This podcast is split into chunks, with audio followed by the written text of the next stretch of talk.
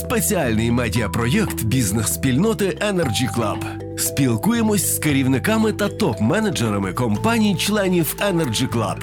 Відверта фахова розмова про буденну діяльність бізнесу та плани на майбутнє. Ви слухаєте подкаст Велике інтерв'ю. Це Energy Club. І сьогодні у нас надзвичайно цікавий і відповідальний гість. Це голова біржового комітету Української енергетичної біржі Олексій Дубовський. Звичайно, перше запитання стосується того, як така мирна організація, як Українська енергетична біржа, працює під час війни, який вплив безпосередньо від війни на роботу біржі зараз. Хочу привітати усіх е, слухачів та членів Energy Club. Та на таке запитання, мабуть, відповім наступним чином. Е, зараз ця робота біржі, яка йде своїм чином. Отже, в перші дні та часи війни біржа була під е, декількими там дедос-атаками та під е, іншими не дуже добрими атаками. Бо навіть один з наших офісів, де були адміністратори системи торгових і так далі, в нього влучила ракета, і він е, згорів дотла. Але на щастя, там не було співробітників, більш-менш все обійшлося. Також ми в перші дні війни були зайняті тим, що там десь рахували там жінок, бухгалтерів і так далі. Але зараз е, усі повернулися на Україну і все працює в штатному режимі. За цей час ми відкрили ще нові направлення, такі як е, необроблена деревина та пиломатеріали. І зараз це направлення дійсно дуже добре працює. Е, були деякі зміни до законодавства. Ми наразі зараз усі свої сервера, такі інші, десь е, попереміщували за межі України або десь в Хмарах, або на дата-центрах на території Європейського Союзу. Тобто наразі не для систем, не для якихось операційних питань ніякої загрози ми не відчуваємо і зараз усі торги проходять за звичайним графіком. Ну, це означає, що ви подбали і про клієнтів, усунули потенційні загрози для них. Так, е, більш того, е, ми в перші дні війни були на зв'язку з нашими європейськими партнерами, зібрали позачергову сесію Європекс. Європекс це асоціація енергетичних бірж Європи. Ми показували ті що проходять зараз, і було прийнято рішення. Було виключено російську енергетичну біржу, Санкт-Петербурзьку біржу з асоціації європейських бірж та її членські внески були направлені на благодійні потреби України. Також багато з європейських бірж були долучені, і таким чином ми зробили свій вклад у відновлення обороноспроможності України. Та були надіслані з нашою допомогою листи від міністра енергетики пана Галущенка та від віце-прем'єра Свиріденка про те, щоб далі російська там нафта, бренди таке інше, е, та й до великих брокерських е, контор не торгувались на російській біржі. Та можу відповідально заявити, що потім е, відголоски і таке інше, тобто цей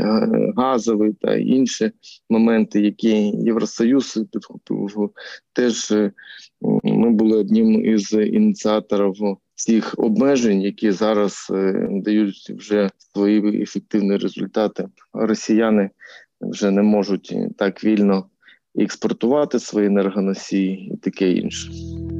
Велике інтерв'ю. Пане Олексію, ви сказали, що більшість ваших людей вже повернулися в Україну, і що біржа працює як і належить працювати. В цьому поверненні більше виробничої необхідності, патріотизму, чи просто так склалися обставини? Ви ж розумієте, наразі е, жінки, які хвилювали хвилювалися за своїх дітей, вони виїжджали. Хтось був у Польщі, хтось у Румунії, там хтось у Франції, у Германії. Наші польські колеги дуже допомагали та надавали притулок, можна так сказати. Коли більш-менш все нормалізувалось через місяць, три місяці, тобто вже у травні того року, люди заспокоїлись та й повернулися. Тим більше, що в нас офіси знаходяться не тільки в Києві, а й в інших регіонах, і там більш-менш спокійно. І я вважаю, що перша хвиля, коли вона спала, то всі повернулися нормально себе. Почувають, працюють, бо ви ж розумієте, все ж таки за кордоном це є за кордоном. Ніхто нас там дуже не чекає, і всі хочуть бути зі своїми родинами, працювати як працювали раніше. Олексій Дубовський, голова біржового комітету Української енергетичної біржі, у великому інтерв'ю для Energy Club, для тих, хто е, хоче справді знати, що коїться на українському енергетичному ринку, і ви згадали про е, листи до міністра Галущенка, наскільки я пам'ятаю, до пана Свериденка ще, але ж напевно цим ваша взаємодія з урядом не вичерпується. І крім того, ви вели мову про те, що допомагаєте українському війську. Е, назвіть кілька конкретних прикладів, будь ласка. На початку війни ми розуміли, що такі підприємства, як Укргазвидобування та інші, вони стратегічно важливі і рано чи пізно е, будуть якісь атаки на ці підприємства. Але ж також ми розуміли, що це не приватна, а державна, і вони не можуть ем, свої там нафтопродукти чи інші ресурси переміщувати. Тобто, ми е, через три компанії викупили декілька цистерн дизельного пального та бензину, і було організовано здача на е, швидкі на декілька тероборон на київській обороні. Багато хто з е, державних е, органів е, брав та військових адміністрацій. Тобто на ті перші дні там чи тижні війни це було досить таким активним взаємодією з місцевими органами влади та ЗСУ. Також вже коли ми більш-менш ну, стабілізувались ми надалі допомагали там, е, закупляли та й зараз там закупляємо там дрони, бронежилети, е, декілька пікапів е, купили. Ну деякі з них з Британії надійшли. Ми відремонтували. У нас декілька хлопців з організації. Служать зараз у збройних силах. Ми їм допомагаємо та їх частинам закуповуючи спорядження, шоломи, там деякі потрібні для них речі. Тим більше, що декілька з них зараз знаходяться на нулі, і ми. Е, вважаємо, що кожен має займатися своїм ділом. Ми чим можемо, тим допомагаємо. Я вважаю, що про це мабуть і після війни треба більше казати після перемоги. Та ні, я, наприклад, вважаю, що потрібно про таке розповідати під час війни для того, щоб заохотити, і приклад того, як здавалося б, далека від фронту е, енергетична біржа бере таку участь, ну воно дає змогу зрозуміти, що кожна і кожен з нас здатен зробити на своїй ділянці. Ну і звісно ж, ви трохи про це сказали, але від вас, як від фахівця в цій галузі хотілося б почути більше про те, що е, Росія е, в стратегії своїй вона ж цілить не лише по фізичних об'єктах енергетичної структури, не лише по наших життях і по нашому здоров'ю, а й по наших ринках. От по енергетичному ринку саме економічне знищення наших ринків це теж мета. Як цьому протистояти? Велике інтерв'ю. Запорізька АЕС була е, окупована і наразі зараз перебуває під контролем під контролем ворога. І МАГАТЕ там неодноразово приїжджала і. Зараз е, ми розуміємо, що деякі енергетичні об'єкти там майже знищені чи знищені. Але ж е, в нас є нормальна потужна підтримка західних партнерів, і на прикладі допомоги, яка е, організована Energy Community, тобто енергетичним співтовариством за допомогою USAID та існує такий список потреб першочергових потреб, які е, енергетичні підприємства замовляють там, десь трансформатор, десь якісь інші там кабелі, там дроти чи якесь інше специфічне обладнання. Так можливо, не все обладнання це є на складах, але ж допомога від е, західних партнерів теж відіграє свою. Роль позитивну, і як ви бачите, дуже швидко і Укренерго, і обленерго, і генеруючи підприємства відновлюють свою роботу, і зараз е, вже нема таких е, перебоїв зі світлом, які були у перші дні. Так багато структурних е, об'єктів захищені вже ПВО, але ж ми розуміємо, що росіяни йдуть на деякі підлі. Вони дуже добре розуміють, що це не воєнні якісь цілі але ж е, вони хочуть, щоб страждало мирне населення. Але ж е, все, що нас не вбиває, робить нас сильнішими. Я сподіваюся, що подивись, там була тепла зима, не спожили стільки газу, скільки могли б спожити. Десь просіли об'єми споживання газу, адже ми газ як видобували, так і видобуваємо. Там е, десь нам допомогли там і БРР там з кредитами для Нафтогазу, десь канадські там та інші гроші. Е, також ми докупили. При тому я хочу сказати, що реформи продовжуються, і в такий тяжкий час е, не закрили ринки. Так, деякі моменти, наприклад, ем, е, по ринку газу там е, там чи газовому ПСО, вони були, так сказати, в півручне ставлення переведене. Але взагалі я вважаю, що те, що не були закриті іменно ринкові механізми, то це дуже добре. Велике інтерв'ю. Олексій Дубовський, голова біржового комітету Української енергетичної біржі, наш співрозмовник у великому інтерв'ю для платформи Energy Club. І серед е, закордонних партнерів ви назвали USAID. Це е, давня співпраця, чи вона розпочалася вже під час повномасштабного вторгнення? Ми з колегами працювали і до війни, але формально меморандум був підписаний вже під час е, воєнного стану. Вони нам допомагають з розробкою операційної моделі клірінгу, розрахунків для сегментів е, різних оптових ринків електроенергії та газу, а також там розробку стандартизованих фізичних та фінансових, ну, наприклад, форвардів продуктів для ринку електроенергії і просування кращих е, практик е, звітування згідно з регламентом ЄС. Я вважаю, що найближчим часом буде прийнятий закон про реміт, про прозорість на оптовому енергетичному ринку. І ми теж е, в цьому напрямку будемо з колегами співпрацювати. Вони допомагають нам з деякими консультаціями, експертами по розробку індексу.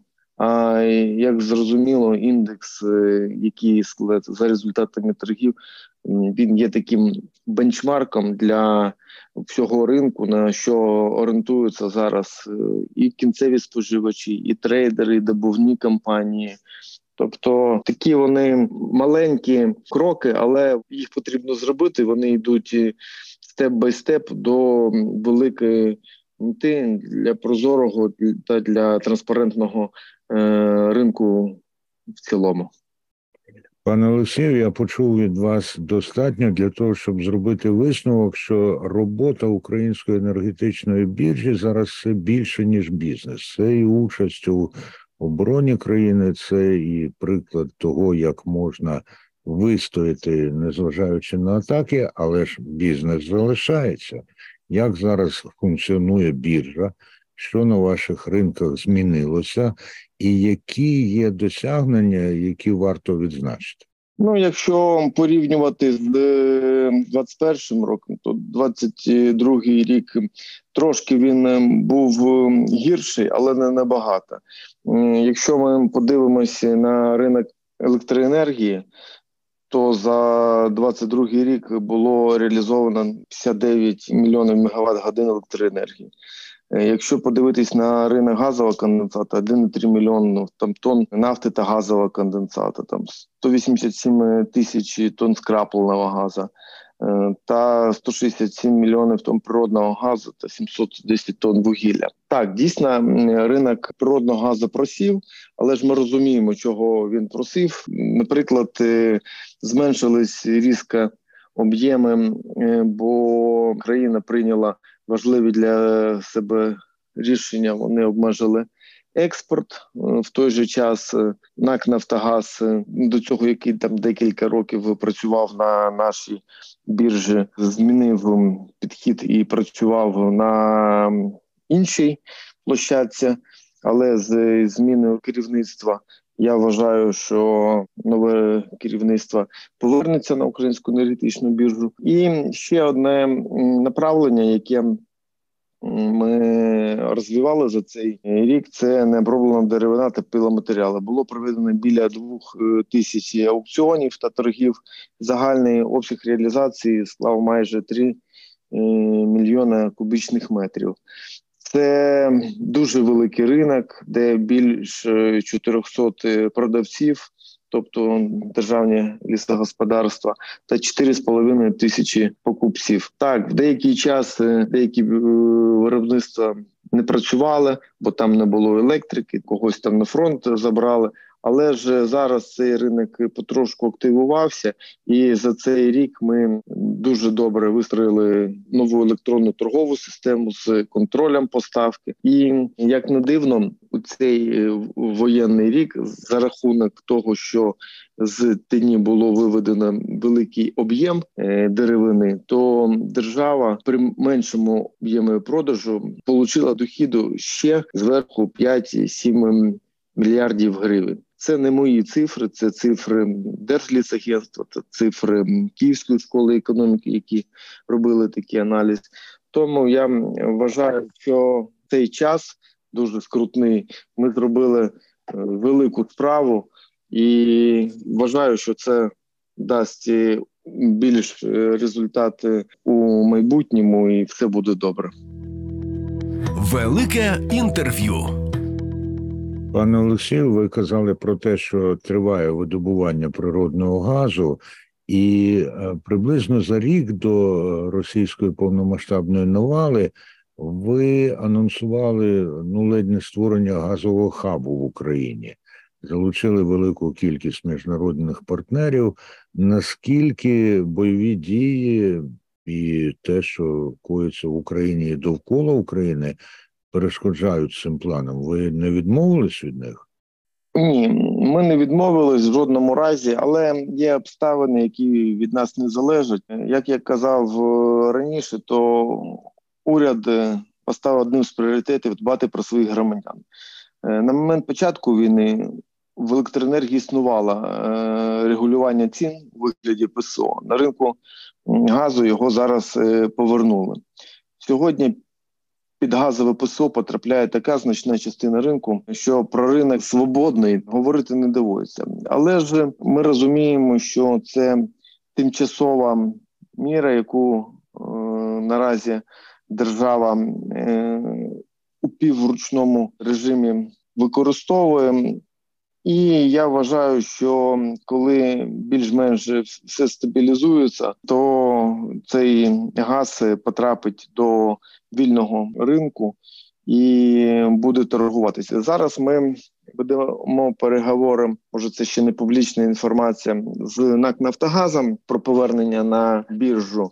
І декілька останніх тижнів ми е, проговорюємо, щоб НАК Нафтогаз виходив на ринок внутрішній український та закуповував газ внутрішньої добичі. Як це має вплинути? По перше, той газ, який зараз е, добувні компанії закачують у ПСГ та не продають у ринок, то вони мають відсрочку по сплаті ренті та інших е, податкових платежів. Тобто для держави, якщо цей газ буде викуповуватися, це принесе гроші до державного бюджету. Це по перше.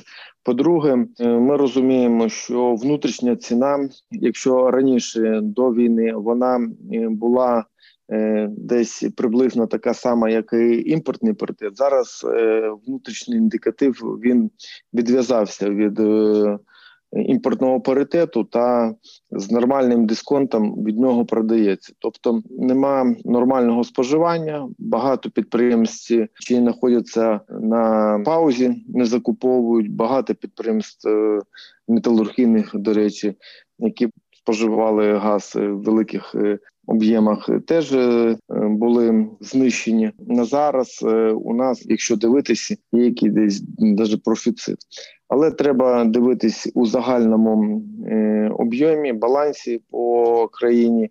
І якщо цей проект е, полетить, як то кажуть, то це дасть поштовхи до ринку. Також ми наразі з багатьма і трейдерами, і добувними компаніями, великими гравцями ринку зараз. Е, обговорюємо декілька нових е, інструментів, такі як е, декадні або тижневі, і будемо зараз повертатись до того, щоб організувати ліквідну торгівлю природним газом, яка дозволить всім розуміти, яка нормальна ціна, та і куди далі буде розвиватись країна.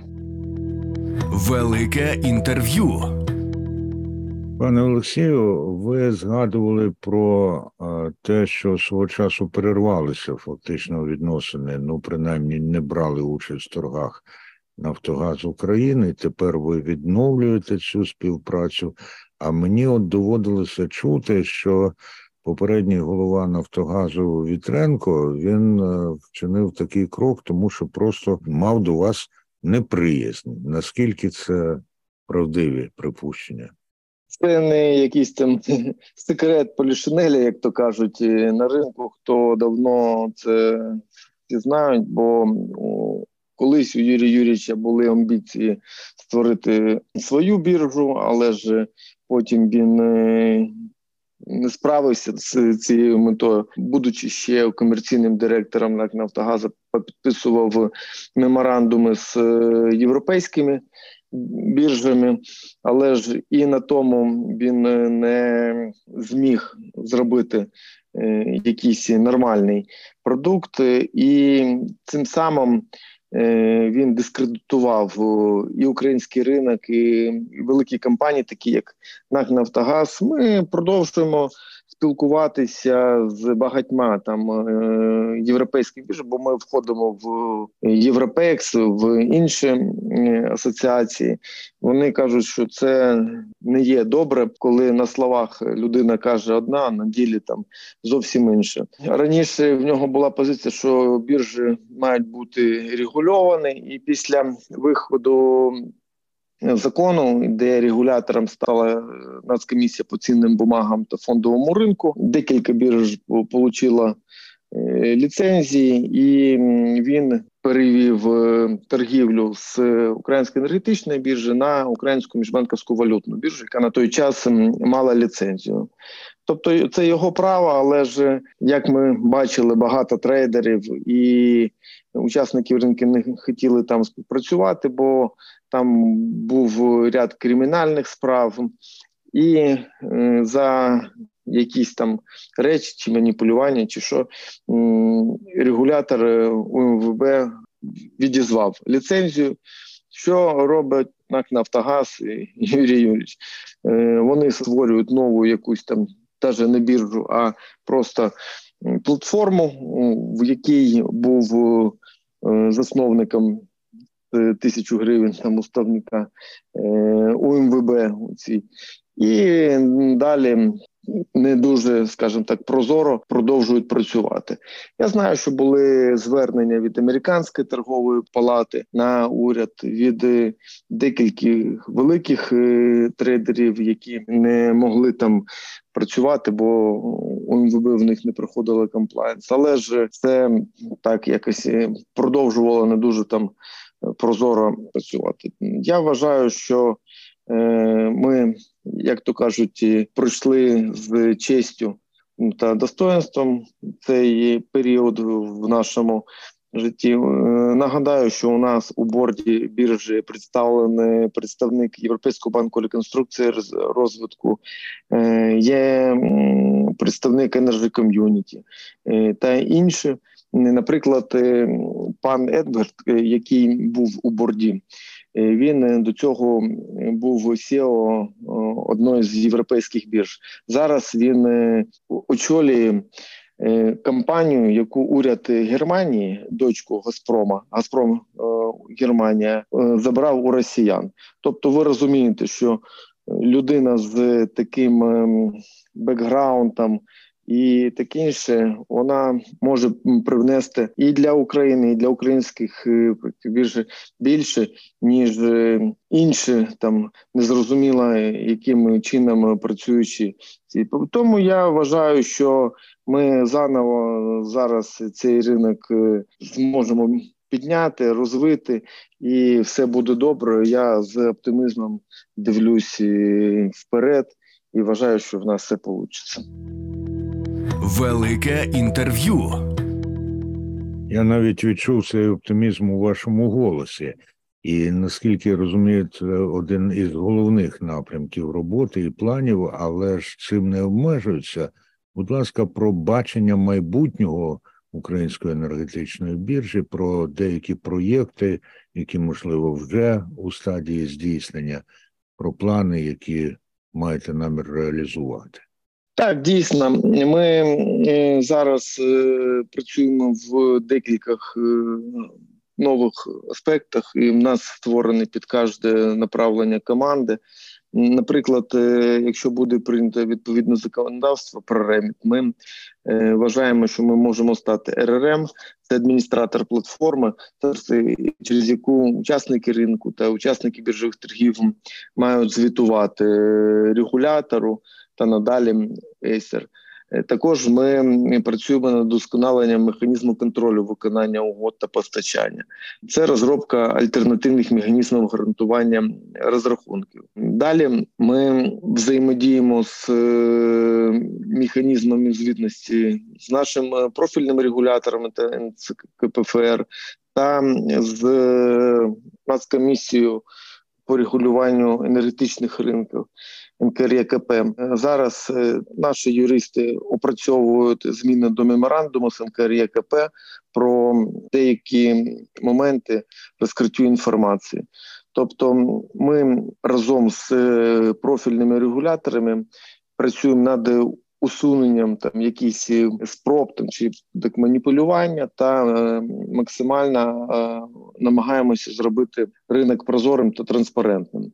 Які ще в нас перспективні є проекти? Ми е, разом з Київською школою економіки зробили великий проект, так звана Біла книга про майбутній ринок біржовий. Це аграрний, бо на мене, я як патріота своєї країни, дуже соромно, коли Україна входить до п'ятірки експортерів там по кукурузі, пшениці та інших, і не мають свого нормального біржового індикатива і продають за цінами там інших країн.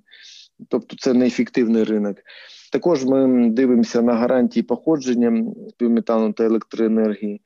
Е, дивимося на проект схеми торговлі викидами парникових газів, ну і торговля корпоративними ППА та контрактами на різницю, ну, біогаз та біометан, біодізель. Ще з нашими колегами з Держлісагентства ми обговорюємо е, такі проекти, як е, торговлю там пілетами, брикетами.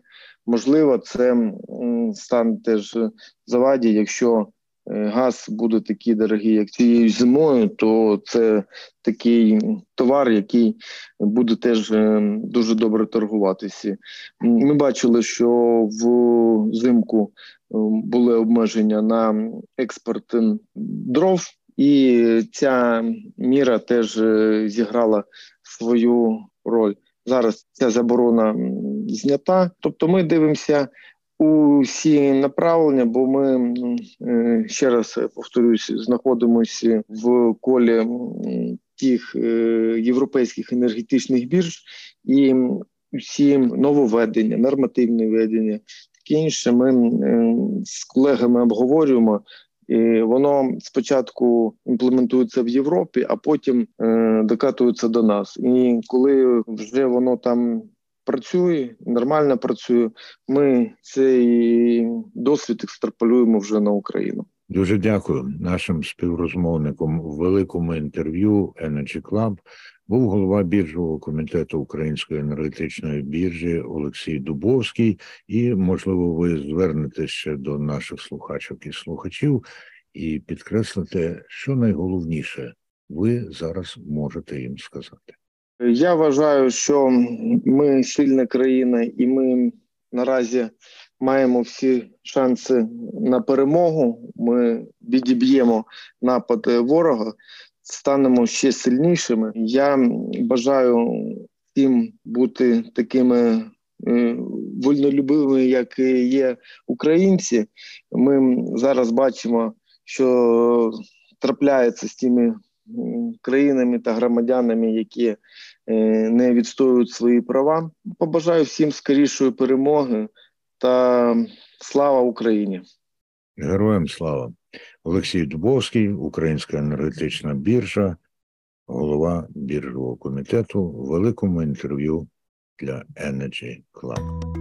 Спеціальний медіапроєкт бізнес-спільноти Energy Club. Спілкуємось з керівниками та топ-менеджерами компаній-членів Energy Club.